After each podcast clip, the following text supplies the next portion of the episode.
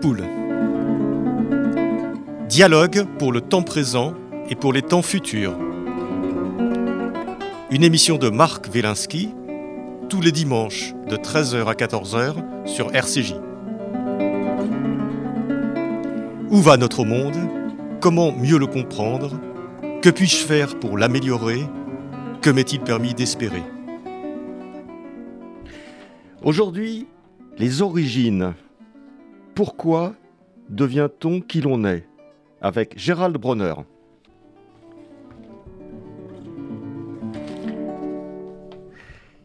Longtemps, je n'ai pas su de quel milieu je venais. Pendant ma prime enfance, même, j'ai pensé que j'étais d'une catégorie sociale un peu au-dessus de la moyenne. À un moment, j'ai compris, ma famille et moi, nous étions pauvres. Gérald Bronner, bonjour. Bonjour. Alors, vous êtes sociologue, vous êtes professeur à la Sorbonne, euh, vous êtes membre de l'Académie de médecine et vous avez écrit euh, de nombreux euh, essais que nous pouvons retrouver sur, sur le site internet. Et nous allons parler aujourd'hui de votre dernier livre qui s'intitule Les origines, pourquoi devient-on qui l'on est aux éditions Autrement. c'est un livre qui pose la question, en fait, pourquoi nous sommes qui nous sommes Qu'est-ce qui nous a formés Quelle est la part de nos déterminations sociales, biologiques Quelle est la part du mérite Quelle est la part du travail Beaucoup de questions qui, qui nous agitent euh, actuellement. Mais ma première question, avant de rentrer dans, tous ces éléments de votre, de votre livre, qui est, qui est vraiment tout à fait passionnant, euh, je voudrais que vous, que vous me répondiez à cette question. Pourquoi est-ce que vous vous perceviez comme moins pauvre. Parce que ce livre est assez biographique ou autobiographique, puisque vous, vous intermêlez des éléments de votre vie avec euh, des, analyses sociologiques, et ce qui le rend tout à fait vivant, et, on se sent très proche de, qui vous êtes et de votre écriture. Et pourquoi, euh, dans votre enfance, vous pensiez-vous moins pauvre que vous ne l'étiez? Oui, c'est pas si énigmatique en fait, c'est même assez, assez banal parce que euh, bah, moi, comme tout le monde, euh, je me suis pensé en me comparant aux autres. Vous savez, on ne se pense soi-même que qu'en se mesurant aux autres en quelque sorte. Et, ben, quand vous êtes issu d'un milieu très modeste, normalement, assez souvent, vous fréquentez d'autres enfants de milieu modeste, parce que j'ai grandi dans, une banlieue HLM de la ville de, de Nancy, ce qu'on appelait des UP à l'époque, des zones à urbaniser en priorité. Euh, et, donc, bah, mes petits camarades n'étaient pas mieux lotis que moi économiquement, et peut-être même un petit peu moins, parce que euh, bah, certains venaient euh, de flux migratoires, soit d'Afrique du Nord, soit du Portugal notamment. nous avions beaucoup de camarades portugais à l'époque, et les parents ne parlaient pas forcément bien français, c'était les immigrés de la première génération, donc effectivement, il y avait un sentiment de distinction. Et d'ailleurs, ça correspond à, à, une tendance naturelle de l'esprit qu'on appelle le biais d'optimisme. Vous savez, quand vous demandez aux gens s'ils conduisent mieux que les autres, il y a 70% des individus qui répondent qu'ils conduisent mieux que la moyenne. On a fait ce questionnaire aussi pour des professeurs d'université et plus de 90% se considèrent comme meilleurs professeurs que leurs collègues, n'est-ce pas? En gros, on se voit, toujours mieux qu'on est. Ça marche aussi pour l'humilité quand on pose à, cette question aux gens. Il y a 70% de gens qui se sentent plus humbles que les autres. Et donc, voilà. Et donc on a, tendance à, surtout qu'on est enfant, peut-être à, avoir envie d'améliorer euh, sa situation et, de se sentir un petit peu un petit, un petit peu mieux que, que, ce que l'on est. Ben, C'était juste par comparaison, hein, véritablement. Bien entendu, les années passant, et notamment quand je suis allé au lycée, parce qu'il y avait encore à cette époque, on parle des années 80 finalement, pas tant de, que ça de, gens d'origine modeste qui allaient même au lycée, hein, sans, sans, parler du baccalauréat et de l'université. Et donc au lycée, évidemment, je me suis retrouvé avec d'autres, d'autres jeunes gens, mais qui venaient plutôt, euh, bah, qui étaient plutôt fils de médecins, fils d'ingénieurs. Et là, j'ai commencé à comprendre vraiment par la marque des vêtements que je ne pouvais pas m'offrir, mais que je convoitais, euh, par des vacances que je ne prenais, euh, que nous ne prenions jamais, certainement pas les vacances d'hiver. Hein. Ce qui me marquait, c'était le, la marque de bronzage en fait d'un certain nombre de mes camarades, mais qui, qui était blanc autour des yeux et je comprenais pas pourquoi en fait. donc on m'a expliqué. Euh, vous voyez, c'est des choses comme ça, mais ce sont de petites incommodités, voire qu'on peut tourner à la comédie comme je le fais. C'est-à-dire, c'est pas des choses qui m'ont marqué au, au, fer rouge, n'est-ce pas? Oui, c'est ça, parce que vous n'avez pas une vision pathologique j'allais dire, de, cette enfance euh, pauvre et qui, qui n'a pas l'air du tout malheureuse. Non, parce que j'ai pas, j'ai pas du tout souffert. C'est qu'à posteriori qu'on se rend compte des manquements véritablement, parce qu'encore une fois, sur, sur le coup, mes camarades les plus proches avaient les mêmes euh, manquements que moi, donc euh, je ne pouvais pas les envier à proprement parler. Donc c'est pas par vertu que je ne que je n'ai pas de ressentiment, c'est par une certaine objectivité. la vérité, c'est que dans mon milieu, ben, on s'amusait beaucoup, même si on partait pas beaucoup en voyage vers des destinations euh, qui, peuvent faire rêver. On, s'amusait, il y avait de la joie, il y avait de la vitalité surtout, et, beaucoup de rire, de la créativité. Enfin, de tout cela, je garde plutôt des bons souvenirs. Oui, alors vous, vous faites un petit peu un sort à, justement au dolorisme.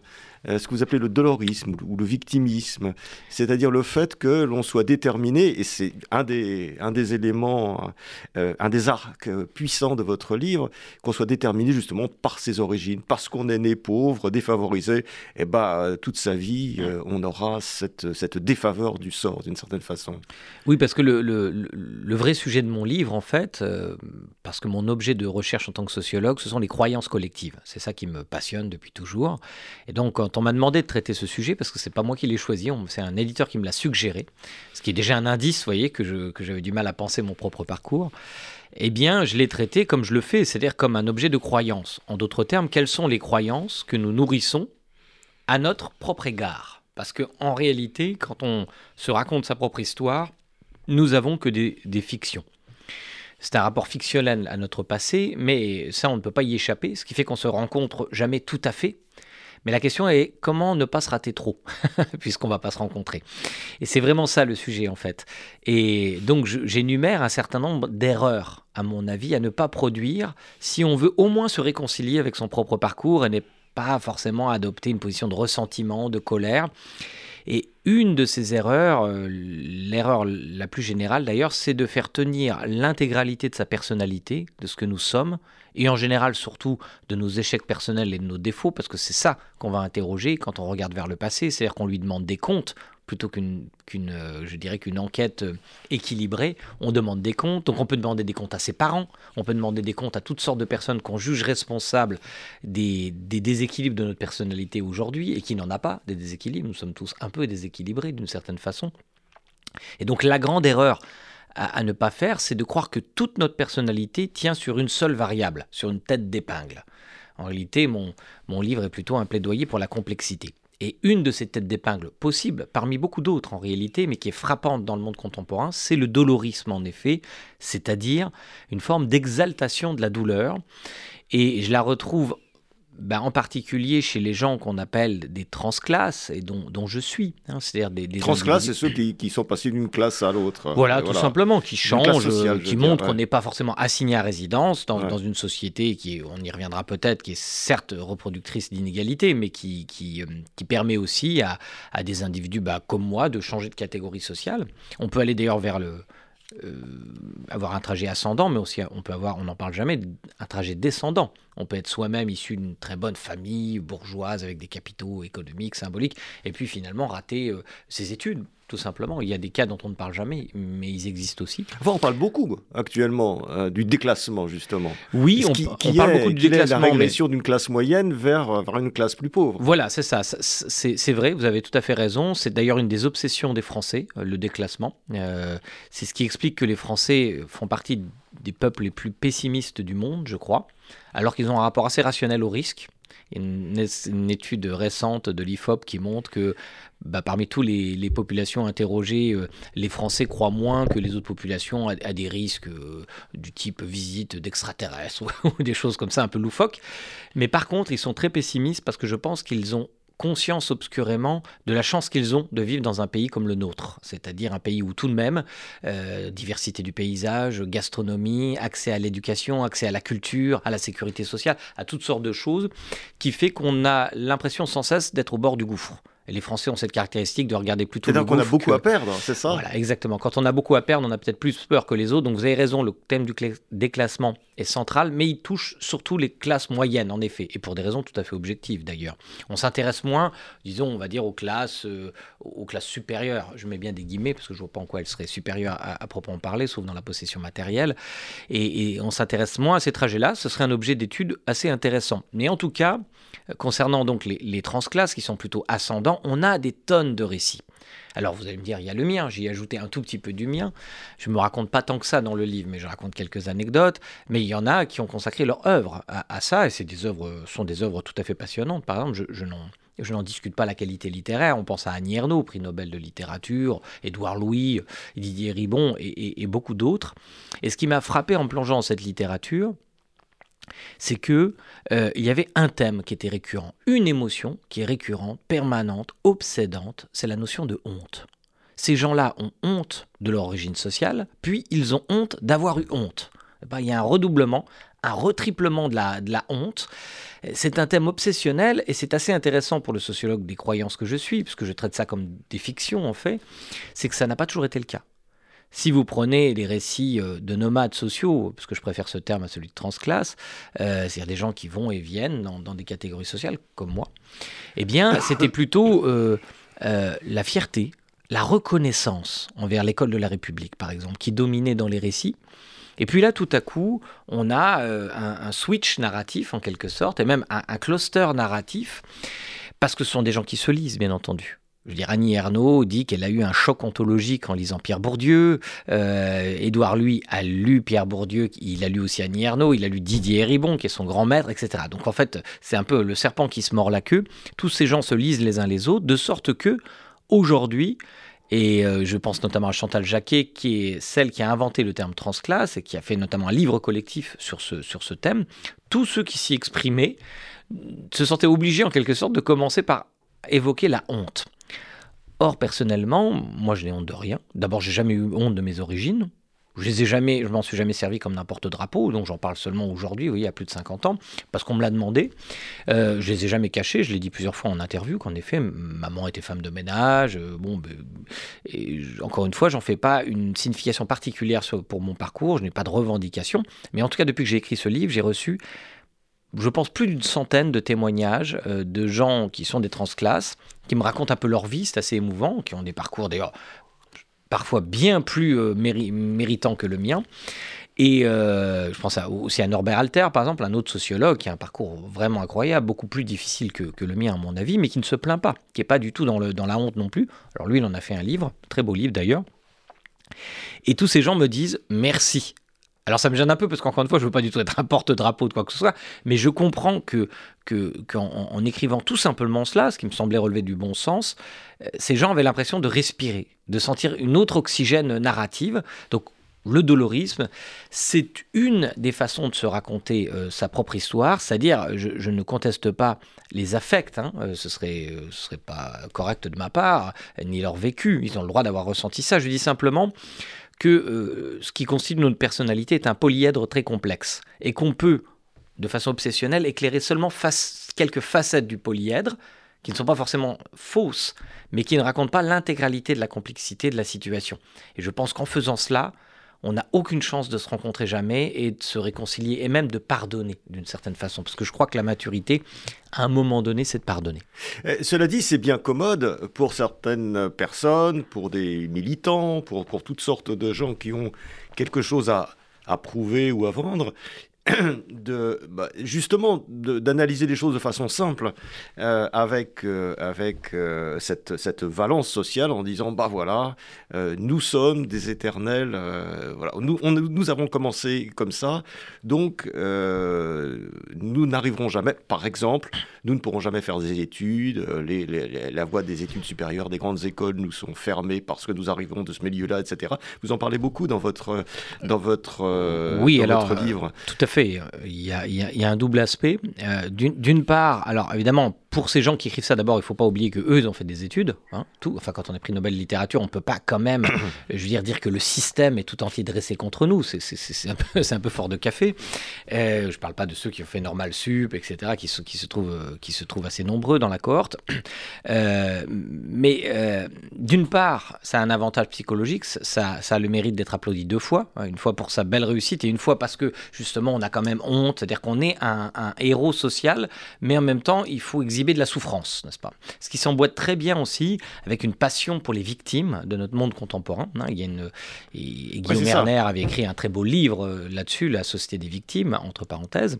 Et il y a un troisième point qui est intéressant, qui relève aussi de l'idéologie à mon avis, c'est que précisément, comme euh, ces, auteurs se réclament souvent de Pierre Bourdieu, qui a insisté... Pierre Bourdieu, c'est le sociologue. un grand sociologue qui, français. Qui a, fondé, peut-être pas fondé, mais enfin qui a développé toutes ses études sur, sur, sur les classes, avec notamment euh, ce livre qui s'appelle Les héritiers. Les héritiers. qui parle de la reproduction. Il y a un autre livre qui s'appelle la, reproduction, la distinction, enfin bon, une œuvre tout à fait. Des, schémas sociaux, etc. Magistrale, en effet, vous faites bien de le, de, le rappeler. Ils viennent tous de cette matrice-là et ils analysent toutes les choses. Euh, euh, avec ce, prisme. Mais oui, mais le problème, c'est qu'ils constituent des exceptions à ce prisme. Ils sont eux-mêmes des exceptions à, cette, à ce, programme qui est intéressant, mais qui est, à mon avis, euh, trop radical hein, d'une certaine façon.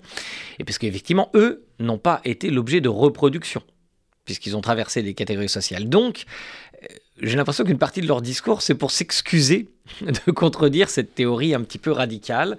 Et donc, oui, nous avons traversé les classes sociales, mais, et d'ailleurs ils ont raison, ils sont des exceptions à une règle commune, c'est statistiquement sont plutôt des exceptions, mais du coup c'est comme s'ils s'en excusaient d'une certaine façon. Alors je trouve ça, encore une fois, j'ai pas de jugement moral par rapport à ça, ce qui m'intéresse c'est, euh, en tant que sociologue des croyances, euh, pourquoi tout à coup ce type de, de, fiction, ce que j'appelle des mythogénèses, s'impose euh, dans la littérature, enfin elles s'imposeront peut-être un peu moins. Oui, parce qu'on a, on a l'impression que ce, et à partir de faits avérés, mesurables, c'est-à-dire le fait qu'il y a beaucoup plus euh, de, par exemple, de, jeunes gens qui viennent des classes aisées dans les grandes écoles euh, que de gens qui viennent dans les, de, de, classes populaires, c'est évident, c'est mesurable, c'est ouvert.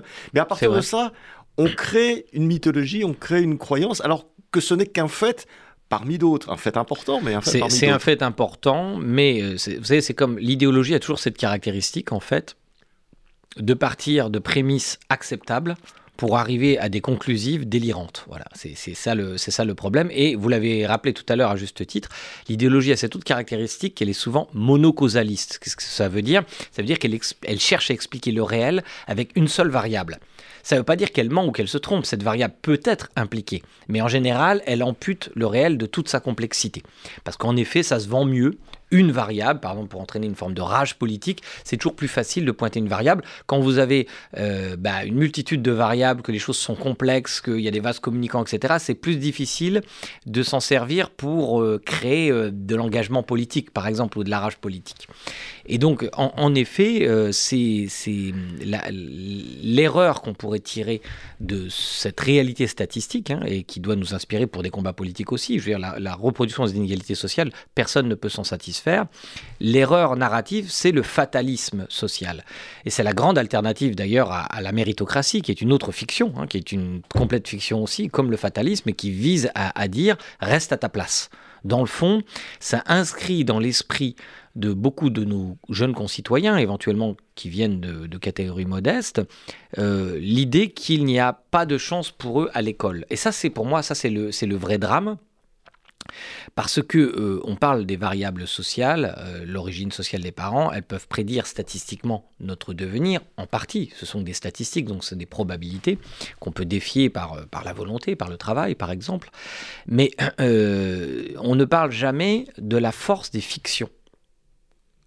Que, que l'on va adopter, n'est-ce pas? Les fictions qu'on va adopter, c'est d'ailleurs un chapitre de mon, de mon livre qui s'appelle La promesse de l'aube, selon les promesses que vous allez rencontrer, ce qu'on va vous dire eh bien, votre destin peut être différent. Vous savez, un battement d'aile de papillon au début de votre vie peut provoquer des cataclysmes positifs ou négatifs à, la, fin de celle-ci ou, dans votre devenir professionnel, dans vos choix, par exemple.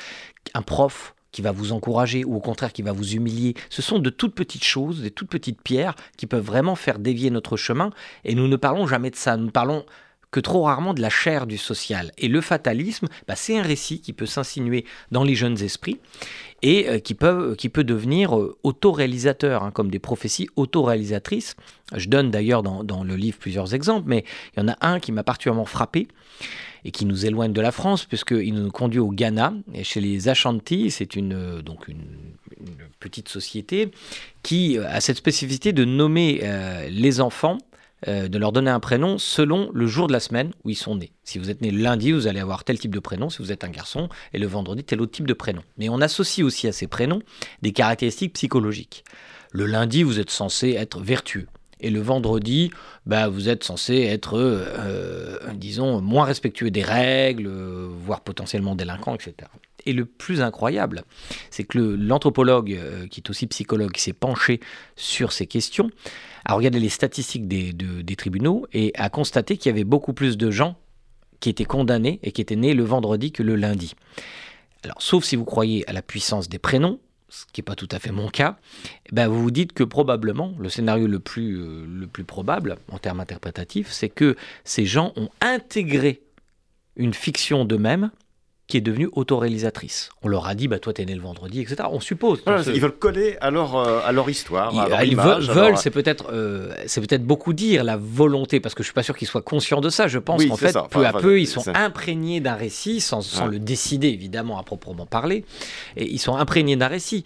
Et donc, euh, ce qui est vrai pour les Ashanti, pourquoi cela ne serait-il pas vrai dans notre civilisation, on ne va pas assigner un destin par rapport au prénom, mais on peut assigner un destin par rapport à notre origine sociale. Et d'ailleurs, vous savez qu'il y a un, contre-exemple massif à cela, à cette reproduction selon l'origine sociale. Ce sont les Asiatiques du Sud-Est. Partout dans le monde, et c'est très documenté, les Asiatiques du Sud-Est réussissent mieux que les autres, en France y compris. Les, premiers en termes de baccalauréat, ce sont les filles d'ailleurs asiatiques. Et Aux, États-Unis, aux États-Unis, ils sont discriminés négativement dans les universités, Ouais. tellement ils ont. Alors en France, on dit qu'ils surperforment, n'est-ce pas? C'est- déjà un traitement un peu négatif de leur, de leur performance. Et alors, je ne sais pas comment expliquer ça, mais en tout cas, ceux qui se sont penchés sur cette question, ils ont remarqué que dans cette culture, on enseignait aux enfants la, la valeur du mérite, du travail et du respect des professeurs. C'est pas grand-chose, mais c'est beaucoup en fait. Ouais. Et ça explique que finalement, euh, des, des immigrés venant d'autres d'autres horizons euh, n'obéissent pas forcément aux mêmes, euh, aux mêmes injonctions. Et, euh, et oui, je pense que c'est une question de, de- de- fiction personnelle, Ouais. ce qu'on se raconte, de culture, bien sûr. Mais vous voyez bien que ces, ces- ces Asiatiques du Sud-Est, surtout quand ils sont arrivés en France dans les années, je pense, 70 à, à peu près, bon, il y a eu plusieurs, plusieurs vagues, mais je veux dire, ils étaient totalement dépourvus économiquement. Ils ne parlaient pas la langue, une langue très éloignée de la leur. Enfin, je veux dire, ils n'avaient aucune facilité particulière. Donc, il n'y a pas de raison de- de- d'expliquer autrement leur réussite, quoi, si vous voulez. Donc, oui, c'est une question qu'on devrait se poser. Mais euh, Gérald Bronner, il y a des gens qui ont intérêt à entretenir l'idée que, par exemple, des jeunes issus des banlieues ne peuvent pas réussir parce que ça les permet de les canaliser vers d'autres, euh, d'autres, euh, d'autres voies euh, politiques, économiques, euh, d'autres après- carrières euh, plus ou moins licites, etc. je, je- Moi, je- il y a sans doute des gens qui sont cyniques hein, dans l'affaire, mais en général, je pense que le cynisme explique assez peu de choses. Je crois que ces, gens dont on parle, ces idéologues, sont sincères, tout simplement. Et ils ont des arguments très forts. Mais vous savez, mon travail en tant que sociologue, c'est d'essayer de comprendre les raisons des gens. Ça ne veut pas dire que je leur donne raison. Donc de la même façon, je comprends bien leurs raisons. Ils ont des arguments statistiques, encore une fois, extrêmement forts, mais ils confondent souvent la description avec l'explication. C'est pas parce qu'il y a des corrélations euh, statistiques qu'on peut imaginer qu'il y a des forces sociales, comme en physique par exemple. Il faut aller voir plus près. Et par exemple, on néglige totalement et j'y reviens aussi dans un chapitre euh, de, de mon livre, l'influence des pères, P-A-I-R-S. C'est-à-dire qu'on se focalise sur l'origine des parents, sans voir que les parents n'ont peut-être pas tant d'influence qu'on le croit, même s'ils ont une influence par la socialisation primaire. C'est le premier bassin culturel que vous allez rencontrer, votre famille. Façon de parler, les valeurs dans la famille, les jeux, enfin, tout, les valeurs morales, enfin, toutes sortes de choses. Mais pas seulement. En fait, il y a, des études qui montrent que c'est les amis aussi que vous allez fréquenter, alors au bas de l'immeuble pour moi en l'occurrence, ou plus tard au collège, ou, euh, qui vont avoir une énorme influence sur vous. Par exemple, une étude montre euh, sur euh, la, continuation de l'accent entre les parents et les enfants. Ça, c'est tout à fait passionnant. Parce que par exemple, aux États-Unis, les, hispanophones d'origine ont tendance, les enfants qui sont nés sur le territoire euh, états-unien, ont tendance à reproduire l'accent de leurs parents. Alors on va dire, bon, bah ok, c'est assez normal, on hérite des parents. Mais en fait, non, c'est parce qu'ils fréquentent des autres enfants hispanophones. Parce que les russophones, eux, qui ont aussi des parents qui ont un accent, perdent leur accent et parlent, euh, euh, anglais absolument sans accent. Pourquoi? Parce que les études montrent qu'ils fréquentent assez peu de russophones. Et donc en fait, on voit bien là un mixte en fait. C'est un mixte entre l'accent des parents et aussi euh, l'accent des, des, des, des, jeunes. Enfin, Plus probablement, en réalité, c'est surtout, en effet, les amis qui fréquentent plutôt que l'accent des parents. Bon, l'accent des parents, ils en, ils en héritent un peu, mais ils pourraient s'en défaire s'ils fréquentaient des gens qui n'ont pas d'accent. Et ça, c'est valable aussi pour les, les, toutes sortes de valeurs. Euh, je, veux dire, quand on est... C'est pour ça que je, suis un... Un, un, défenseur de la mixité sociale, parce que la mixité sociale, elle permet d'ouvrir ce que j'appelle le marché cognitif, c'est-à-dire le marché des fictions, pour ne pas être confronté à une forme de, de monopole de valeur. Euh, mieux vaut avoir plusieurs types. Les ghettos, c'est le pire, alors. Euh, je, je pense que c'est effectivement terrible, euh, surtout si les valeurs qui sont, qui sont dominantes dans, dans, cet espace culturel ne sont pas des valeurs propres à la réussite. Ben, enfin, c'est évident, si vous fréquentez, et j'en parle d'expérience, hein, quand vous êtes adolescent, des, des, des, des, jeunes voyous, comme c'était mon cas, tout simplement, parce que c'était mes amis euh, et qu'on était très tentés. C'est-à-dire qu'une façon pour nous de réussir dans la vie, d'avoir du prestige, c'était d'être délinquant. Ce sont des réflexions totalement idiotes qu'on a quand on a 13-14 ans, quoi, je vous l'accorde. Mais en tout cas, on n'avait pas d'autres ressources. Moi, ce qui m'a sauvé véritablement de, ces tentations, et certains de mes amis de l'époque, beaucoup sont allés en prison, hein, tout simplement, c'est de faire euh, des arts martiaux. J'ai pratiqué des sports de combat, et là, j'ai eu, il y avait un autre système de valeurs. J'ai rencontré notamment un ami qui est encore euh, mon grand ami. Je lui ai dédié mon dernier livre, euh, Samir Boidi, que je, que je salue, qui était un peu mon prof de taekwondo à l'époque, qui vivait à Vendœuvre, donc dans cette banlieue la, la même que moi, et qui lui était porteur de toute autre valeur, qu'il avait intégré par les arts martiaux, etc. Enfin, tout ça, est, tout, ça peut être risible a posteriori, mais ça prouve que quand vous êtes ouvert à d'autres systèmes de représentation, vous pouvez faire votre choix. Ce que les, certains sociologues appellent le déterminisme, c'est qu'ils ne voient pas, c'est que nous ne sommes pas déterminés à proprement parler. Simplement, parfois, nous n'avons pas le choix. Parce que pour créer son propre système de valeurs, il faut être un génie. En réalité, nous puisons dans l'espace culturel auquel nous accédons. Donc c'est pas que nous la sommes mise en contact avec différents systèmes de valeurs qui est la clé. À mon avis, ce déterminisme statistique va largement s'évaporer à partir du moment on va euh, permettre euh, de, beaucoup plus de mixité sociale, voire on va le décider politiquement. Encore une fois, des gens qui n'accèdent qu'à un monopole cognitif ont toutes les chances de reproduire les valeurs et les systèmes de représentation auxquels ils accèdent. C'est assez normal, c'est presque surhumain de, s'exfiltrer euh, d'une situation intellectuelle monopolistique. Alors, dans, cet ordre d'idée un peu du, récit, parce que finalement on est, on est fait de récit, euh, nous sommes des êtres de récit. Ce qu'il faut, c'est un peu euh, jouer avec ces récits pour être euh, le plus proche possible de la, réalité de ce que nous sommes. C'est un petit peu ce que j'ai retenu, une des choses que j'ai retenues de votre livre. Hein, je rappelle Les Origines aux éditions Autrement, Gérald Bronner. alors, il y a quelque chose qui est assez, assez étonnant et assez amusant à la fois, c'est que dans, ce dans ces récits de l'enfance, vous dites que tous les super-héros, Batman, Spider-Man, Superman, tout ça, ont toujours des, ils sont, sont, très souvent des orphelins ou des gens qui ont eu des enfances très malheureuses. Il y a une espèce de, voilà. Donc ça veut dire que ils se sont rêvés super-héros. Qu'est-ce qui s'est passé à ce moment-là? Ben, je, me suis évidemment parce que je suis, je suis par ailleurs un, lecteur de comics. Euh, enfin, j'en lis beaucoup, beaucoup moins. J'ai même écrit un roman, vous savez, sur les super-héros qui a été adapté en film, donc euh, c'est vous dire que c'est une passion. Mais Comment s'appelle le film? Comment je suis devenu super-héros ah, euh, C'est euh, Douglas Attal qui, a, qui, est, le réalisateur. Et donc, euh, comme je suis, sociologue, évidemment, je fais des statistiques. donc j'ai regardé, je les ai même enseignés à l'université, les statistiques. Je, les ai regardés, tous ces super-héros. Et il y a quelque chose qui m'a frappé. Oui, Spider-Man, vous l'avez dit. Batman, c'est peut-être le plus célèbre d'entre eux en tant qu'orphelin. Et bien sûr, ça, c'est de la fiction. Mais y a une fiction dans la fiction, voyez. Les, les, orphelins sont surreprésentés parmi les super-héros et ça fait partie de ce que j'appelais tout à l'heure le monocausalisme, c'est-à-dire comment expliquer son parcours sur la pointe d'une seule variable. Et eux expliquent le fait qu'ils soient devenus super-héros par le fait qu'ils sont orphelins, et voire même souvent que leurs parents ont été tués par un méchant, ce qui justifie le fait qu'il rende justice et même qui s'habille comme au carnaval. Parce que si vous regardez un peu, quand même, quel genre de déclencheur psychologique faut-il pour commencer à se mettre un masque, une cape, des gants, enfin s'habiller comme de façon carnavalesque? Ça m'a amusé, c'est un exemple qui prend quelques lignes, mais ça, ça, ressemble un peu à, d'autres types de tentations narratives qu'on peut retrouver dans la psychanalyse, par exemple, ou qu'on, qui ah imprègnent en réalité. Vous, vous, faites un peu un sort aussi à, à la détermination psychanalytique qui fait partie des explications monocausales aussi ah qu'on pourrait.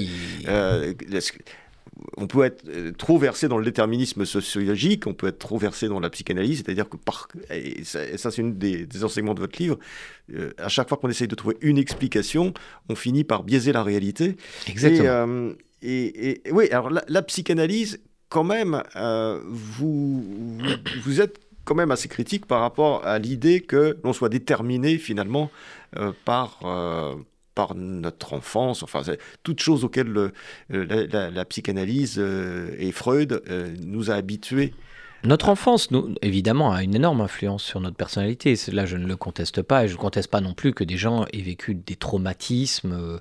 Je dis simplement qu'à vouloir chercher un traumatisme, on en trouve forcément un on finit par la trouver, cette tête d'épingle, et cela, ne, cela n'obère en rien le fait que certains ont vraiment des traumatismes qui expliquent un certain nombre de, pathologies, euh, psychopathologies qui vont se développer euh, chez eux. Euh, je ne suis pas compétent pour, pour évaluer ça, mais enfin, je donne quand même l'exemple de l'enfant au loup, qui est un exemple terrible un exemple pour, Freud. Développé par Freud. Ouais, dont, le, dont, le, biographe a dit qu'il était au sommet de son art, c'est vous dire, et qui me paraît être en effet un délire interprétatif total. Et pas qu'à moi d'ailleurs, à tout le monde aujourd'hui.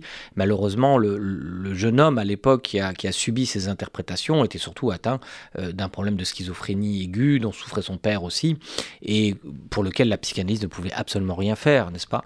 Euh, Alors, par contre, bien sûr que nous avons un inconscient, bien entendu qu'il y a toutes sortes de choses qui peuvent se produire et que certains traumas peuvent nous marquer, donc je ne conteste pas ça. Ah, moi, ce qui m'intéresse vraiment, c'est le monocausalisme. J'aurais pu trouver d'autres exemples.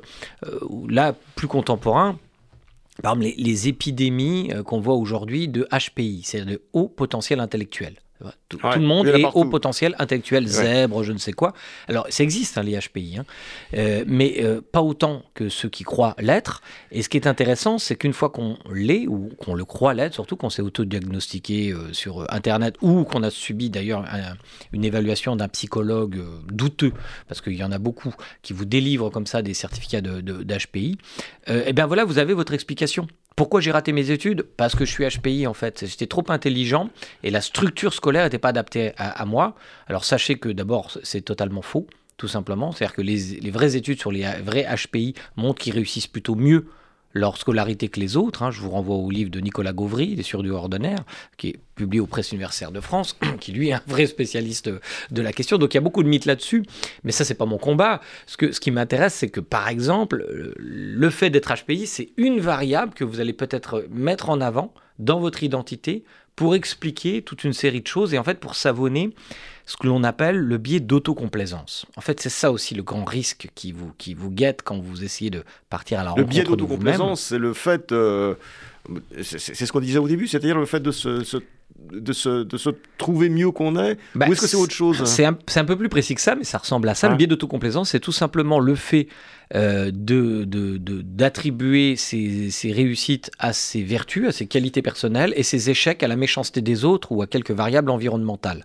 Et là aussi, c'est un biais qui est très connu dans la littérature scientifique et qui a été très testé. Par exemple, on a demandé à, des étudiants euh, pourquoi ils avaient réussi ou raté leur euh, copie. Donc ceux qui avaient réussi disaient bah, parce que j'ai beaucoup travaillé, etc., j'ai qualité. Euh, bah, et ceux qui avaient raté disaient bah, parce que le sujet, le prof, cette année, ça. Et quand on a demandé comme ceux qui réussissent ces élections ou qui les ratent. Absolument. Et quand on a demandé aux enseignants, c'était des explications symétriquement inverses, n'est-ce pas Si les étudiants avaient réussi, c'est que c'était des bons profs, etc. S'ils avaient raté, c'est qu'ils n'avaient pas. Alors il y a un peu de vrai dans, dans chacune des versions. Mais ça, c'est vrai aussi pour les commentateurs sportifs. On a fait des études sur les commentateurs sportifs ou dans les conseils d'administration d'entreprise. Quand l'entreprise va bien, euh, c'est à cause de décisions qu'ils ont prises en interne qui étaient bonnes. Quand elle va pas bien, ce sont des éléments d'externalité, de, euh, le, cours de la bourse, je ne sais pas, euh, l'inflation, que sais-je. Toute une... c'est donc un, un invariant de la pensée humaine, mais on n'est pas obligé de s'aliéner à cet invariant. Encore une fois, pour, venir, à cette quête euh, de soi-même, il faut se faire violence un peu. C'est-à-dire qu'il faut pas. Mais justement, si on revient un, instant sur la, psychanalyse ou la psychothérapie, est-ce que euh, si on met de côté un petit peu les, histoires euh, freudiennes, etc., et les interprétations plus ou moins euh, contestables, est-ce que le, le, le, but finalement, c'est pas justement de se présenter ou que l'on nous présente des scénarios différents? C'est ben, qu'on nous dise, bah voilà, ce que tu te racontes finalement, euh, c'est un scénario que tu t'es forgé de telle façon et il y a d'autres scénarios possibles. Oui, alors c'est vrai que dans un premier temps, sans doute, la, la, la, la psychanalyse permet un décollement du regard, c'est-à-dire qu'elle elle, elle permet euh, de, faire une investigation, en quelque sorte, dans son propre passé, seulement elle aboutit toujours quasiment au même genre d'explication. C'est-à-dire qu'on substitue un scénario sans doute fautif ou aveugle, on ne sait pas bien penser soi-même, on, lui substitue un scénario monocausal, fondé sur un manquement des parents, généralement, affectifs ou, ou, quelques traumatismes initiaux, encore une fois, qui peuvent être, qui peuvent être, qui peuvent être vrais. Euh, mais par exemple, on n'évoque jamais, tout simplement, dans nos origines, par exemple, notre patrimoine génétique. La génétique, ça existe. L'influence des pères, que j'évoquais tout à l'heure. Le hasard, surtout. Alors, la, la génétique, oui, mais alors, euh, on, va, on va vous expliquer que, euh, par exemple, il n'y a pas de la, la, génétique ne, ne, peut pas euh, expliquer, par exemple, la différence d'intelligence, etc. Or, ce que, ah, vous, dites, si, si, ce que vous dites, non, on aurait tort de dire ça. Les études montrent bien qu'il ouais. y a un facteur oui. génétique qui n'est pas le seul, mais il y a un facteur génétique. Oui, absolument. Bah, c'est la science, c'est comme ça. Je veux dire, les capacités.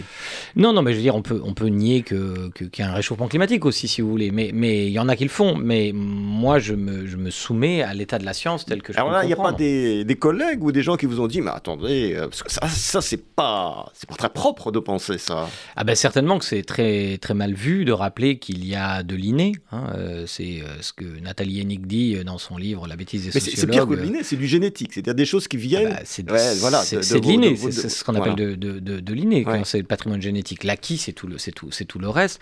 Mais il y a des études de ce qu'on appelle des études d'apparenté sur des jumeaux homozygotes qui sont qui ont des résultats totalement implacables. Mais ceci dit, il y aurait la même erreur et on l'a trouve aussi, euh, de croire que tout notre, notre personnalité, ce que l'on est, tient à nos facteurs génétiques. Pas du tout, pas du tout. C'est une part. Ah oui, ça, ça, a donné le racialisme, ça a ça donné, a donné des aberrations, de mais comme toutes les idéologies. Encore une fois, vous avez là une idéologie qui essaie de tout faire tenir sur une variable, et généralement, alors d'une prémisse acceptable, une part de ce que nous sommes tient à notre patrimoine génétique, on arrive à des, des, des conclusives délirantes. C'est toujours le même schéma avec l'idéologie. Donc on retrouve aussi ces Moi, je suis un peu entre le marteau et l'enclume, c'est ça le problème. C'est-à-dire quand vous essayez de faire entendre une voix euh, de, rais de, raison et de complexité, évidemment, vous avez de, nouveau, de nombreux fronts, mais ces fronts en général sont tenus par les idéologues, donc ça ça me fait pas trop peur de, de les affronter intellectuellement. Mais la plupart, ah, honnêtement, la plupart oui, des gens vous avez acceptent... quand même beaucoup de scientifiques qui, qui, qui nient le fait qu'il puisse y avoir une... Euh, enfin bon, maintenant il y a des, des études qui sont probantes, mais sur le fait qu'il puisse y avoir euh, des différences euh, innées, génétiques, euh, sur, notamment sur l'intelligence. On a l'impression qu'on touche quelque chose de très sensible. Ben, on il touche faudrait, quelque chose de il une égalité totale des, des petits-enfants à la naissance, ce qui n'est pas le cas. Non, c'est pas le cas. On pourrait le souhaiter, bien entendu. Euh, ça, c'est du néo-rousseauisme en réalité. On, on, pourrait le souhaiter parce que. Pourquoi on pourrait le souhaiter? Parce qu'on imagine euh, que, ce faisant, le monde est entièrement malléable, notamment au désir politique. Voilà. Évidemment, euh, l'inné constitue un os de ce point de vue, mais pas tant que ça. Là aussi, c'est une mauvaise interprétation. C'est pas parce que quelque chose est inné qu'il est fatal. C'est parce que ces gens ne lisent pas la, littérature sur ces questions. Et donc, euh, mais je pense que l'immense majorité de mes collègues, euh, je dirais y compris sociologues, ne contesteraient pas ça. Hein. Il s'agit là, on est sur des pointes de radicalité intellectuelle qui, à mon avis, euh, d'ailleurs, euh, disqualifient en tant que scientifique. Vous avez dit des scientifiques disent ça. Non, je pense que des scientifiques ne peuvent pas dire ça. C'est plus des scientifiques ceux qui nient l'état de la connaissance. Alors peut-être que dans deux ans, euh, tout ce que je vais dire va être avéré faux. La, science est, quelquefois, elle, est, elle, peut être impermanente dans ses affirmations. Mais compte tenu des données que nous avons, d'ailleurs c'est assez logique, euh, la couleur de vos yeux est entièrement déterminée génétiquement, n'est-ce pas? Euh, Ça, c'est une certitude. Et, donc, euh, on admet volontiers que pour ce qu'on appelle le corps, euh, c'est en partie de la détermination génétique, mais notre cerveau, c'est pas un morceau de notre corps notre système nerveux, c'est un, morceau de notre corps. Donc vous voyez, revient en fait derrière le rideau le dualisme philosophique qui sépare l'âme du corps et l'âme, donc dont le cerveau serait le siège, aurait des spécificités particulières. Moi, je ne sais pas s'il existe une âme ou pas une âme. Je suis pas, une question qui m'intéresse en tant que scientifique, mais ce qui est sûr, c'est que les caractéristiques organiques du cerveau sont en partie déterminées génétiquement. Mais la vérité, c'est que la plupart des choses que nous observons dans le monde humain sont des hybridations entre le social et le biologique, tout simplement. Le langage, par exemple, en est une des plus euh, manifestes, expressions. si nous pouvons parler, c'est en raison de notre patrimoine génétique. Nous avons des dispositions génétiques à la parole, n'est-ce pas? Mais vous savez bien que si vous n'êtes pas socialisé, vous ne parlerez jamais. Vous ne ferez jamais l'acquisition de la parole. Donc il y a besoin des deux pour être les êtres que nous sommes. Après, la part exacte de l'un ou l'autre, bah, ça dépend des caractéristiques. Et puis là, il faut laisser faire la science évoluer. Ce qu'on peut dire, c'est qu'il y a une part y compris de nos compétences cognitives, qui est due à la génétique. Et c'est pas grave. Il n'y a rien de grave là-dedans. Non, ça va pas nous conduire forcément au darwinisme social, à, du racialisme, etc. Bien sûr que dans l'histoire, il y a eu des idéologues de part et d'autre. Il y a eu aussi des idéologues du constructivisme social. Hein. À la limite, euh, je veux dire, Lysenko, qui a, qui a, produit. scientifique euh, de l'époque soviétique, euh, qui, a construit tout un système sur ces, sur ces questions. Bah, qui niait justement l'inné dans, dans, la, dans la reproduction végétale, euh, qui, qui insistait beaucoup sur l'acquis, parce que c'est une théorie qui était compatible avec le, le, marxisme, léninisme, comme on disait, et donc bah, qui a conduit à des famines invraisemblables, et donc des, je ne sais pas les, les chiffrer, mais vraiment un nombre colossal de morts en, en, Union soviétique de l'époque. Donc ça aussi, ce sont des mmh. idéologies qui sont mortifères. Alors Gérald, Bronner, vous parlez aussi, euh, parmi tous les biais euh, de pensée, c'est-à-dire tout ce qui nous fait penser un petit peu euh, de façon étriquée ou qui nous fait penser un petit peu de travers, il y a le biais de, disponibilité. Vous en avez parlé un tout petit peu au début de notre conversation en disant que vous, vous étiez dans un milieu, par exemple, vous êtes né dans un milieu qui était populaire et que d'une certaine façon, tous les gens qui étaient vos, petits camarades de l'époque, et puis leurs parents, etc., étaient un peu du même milieu. Donc, il y avait une espèce d'homogénéité. Euh, les choses euh, ont l'air de, changer, parce qu'avec les réseaux sociaux, avec toutes sortes de choses, on a l'impression que finalement, euh, cette, on est confronté à euh, d'autres types sociaux de façon très très proche, et on a l'impression qu'on peut devenir euh, qu'on peut devenir un, chanteur de rap très connu, qu'on peut devenir un footballeur très connu, etc. Et, ça, ça crée quand même euh, des, perturbations.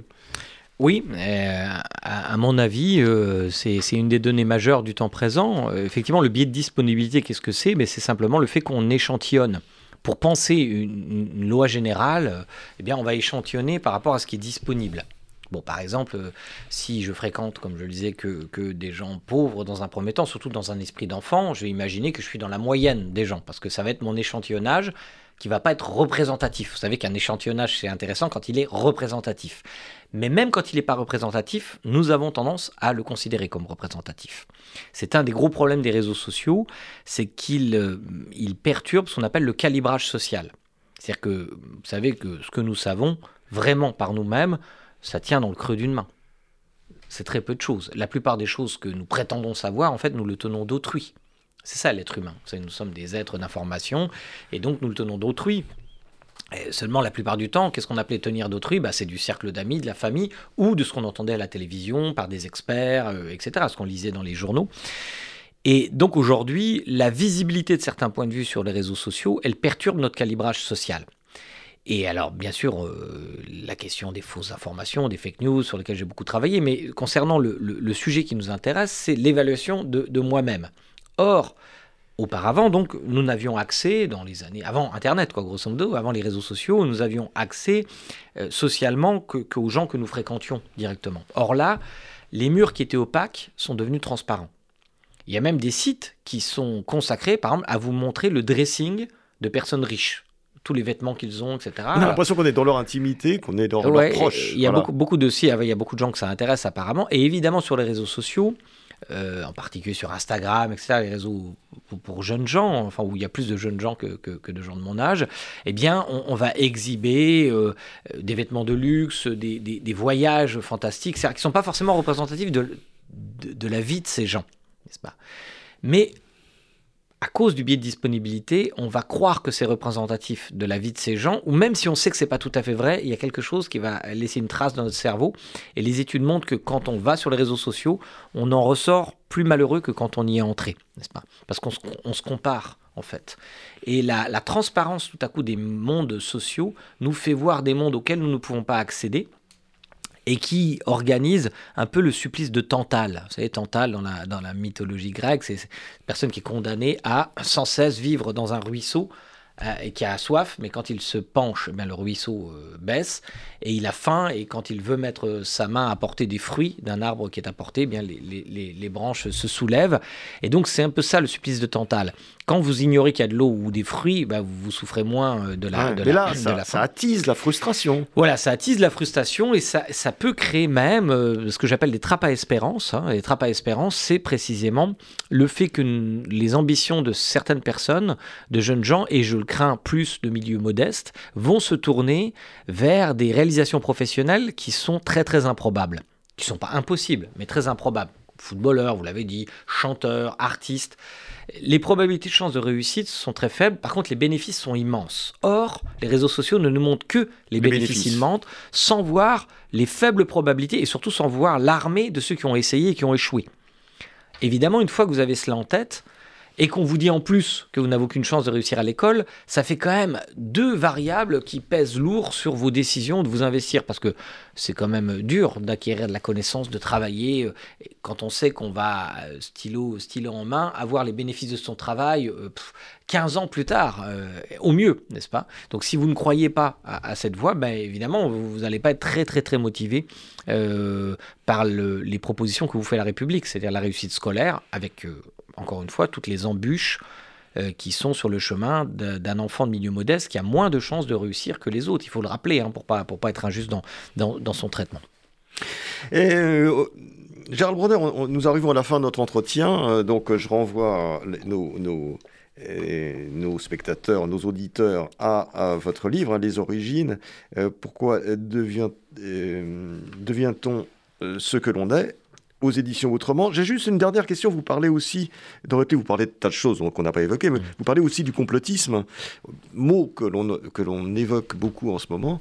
Et euh, ça correspond un petit peu à la même chose, c'est-à-dire c'est une espèce de monocausalité euh, du monde. C'est-à-dire le complotisme, c'est ou c'est autre chose peut-être C'est penser, c'est un autre biais, c'est penser qu'il y a une volonté euh, négative. De, oui, et alors le, le complotisme, il y a maintenant des, bibliothèques entières écrites euh, sur le complotisme, dont, certains euh, éléments de cette bibliothèque ont été écrits par moi, parce que c'est un sujet qui m'a beaucoup intéressé. C'est le biais d'intentionnalité. Oui, il y a un biais d'intentionnalité, c'est le fait de voir des intentions là où il n'y en a pas. Mais en tout cas, le complotisme, vous avez raison, rend le même genre de service. Hein. Je ne compare pas aux autres types d'explications, mais il rend le même genre de service que tous les thèmes que nous avons évoqués, qui sont monocausalistes, parce qu'il explique à ceux qui endossent ces théories qu'en réalité, il y a... Euh, euh, une explication à leur échec personnel, parce que ce sont souvent des gens qui sont frustrés, qui se sentent en, en sentiment d'échec, et que, encore une fois, leur échec personnel s'explique par la vilainie de quelques groupes, notamment d'élite ou, ou, d'autres communautés, hein, qui sont récurrentes dans cet imaginaire conspirationniste. Il n'y a peut-être pas besoin de les mentionner, surtout ici à, ce micro, je pense que vous connaissez bien le thème. Eh bien, euh, ces, explications, euh, elles ont toutes les caractéristiques de ce biais d'autocomplaisance. Et d'ailleurs, je cite les travaux d'un jeune psychologue social belge qui s'appelle Kenzo euh, Nera, que je vais bientôt publier au Presse universitaire de France et qui montre qu'en effet, le complotisme a cette caractéristique de soigner, enfin de proposer aussi de soigner des blessures identitaires. C'est une façon de vous réintégrer dans des groupes, de revisiter votre vie en vous disant ben, finalement, en fait, euh, c'est pas de ma faute et c'est de la faute d'un certain nombre de groupes euh, constitués. Vous pouvez mettre n'importe quel nom derrière ces groupes. Donc nous sommes plus complexes euh, que les idéologues veulent bien nous le, nous le, faire paraître. je le crois, oui. Merci Gérald Bonheur d'être venu au, micro de, de Pilpoul. Merci beaucoup. Merci.